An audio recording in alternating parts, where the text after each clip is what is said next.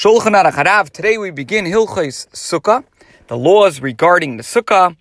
That is in the Alter Rebbe Shulchan Aruch in Siman Taf Reish Chafei section 625. There is one halacha. It discusses the mitzvah to dwell in a sukkah. Halacha Aleph 1. Basukas Teishvu Shivas Yamim Goimer Laman Yedu Derisechem Ki Vasukos Shafti Es Bnei Yisrael B'Yitzia Isam Meyeret Mitzrayim. It is written in Vayikra, chapter 23, verses 42 and 43. Sukkah Mem Beis and Mem Gimel. You shall dwell in Sukkos for seven days, etc., so that your coming generations shall know that I caused the children of Israel to dwell in Sukkos when I took them out of the land of Egypt. Heim hayu anane kvedei sheikifam vahem letzel Leval Yaakobem Shorov Vashemesh. V'dugmal is Sivanu Lasi Sukkos Asuyus Litzel Kadesh Naskir Nifloisov Oisav V'noid The term Sukkos in the latter context refers to the clouds of God's glory.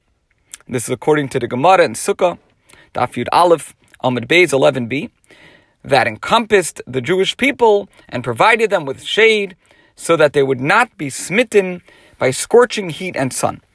Now the Rebbe explains how the Alter Rebbe's wording, which modifies the language of his source, which is the Torah, distinguishes between two halachically significant facets of the mitzvah. Number one, the, the structural function of the schach, that it must be intended for the purpose of shade. And number two, that it provide benefit for man, sheltering him from the sun. Now, on a related question, the Bach and Chaim asks why the ananei hakavod the clouds of glory were singled out from all the miracles that Hashem worked for the Jewish people in their journey through the desert. For example, the man, the manna, the well of Miriam, Be'er Miriam, and a mitzvah was instituted only in connection with this miracle, with that of the clouds of glory. So the author of Beis Elokim offers a resolution. He explains the following. The other miracles provided food and water, which are indispensable necessities. One needs food and water to live. The clouds of glory were not a necessity, for journeying un- under the desert sun would have been possible, though uncomfortable, by miraculously sheltering his people. With the clouds of glory, Hashem showed his loving care for them, and this love is highlighted by the mitzvah of Sukkah. Continuing the halacha. So, in emulation of this, of the fact that Hashem surrounded us uh, with the clouds of glory and provided us with shade so that the Jewish people would not be smitten by the scorching and sun. So to commemorate this, Hashem, and emulate this, Hashem commanded us to make sukkahs that are made for shade so that we will recall his wondrous and awesome deeds. ולכן צריך כל אדם לכוון בישיבסי בסוכה שישב בה כדי לקיים מצוות הקדוש ברוך הוא, שציוונו לשב בסוכה זכר ליציאת מצרים. So therefore, when, when dwelling in the sukkah, everyone should have the intent that he is dwelling in it in order to fulfill the mitzvah of the Holy One, blessed be He, who commanded us to dwell in a sukkah in commemoration of the exodus from Egypt.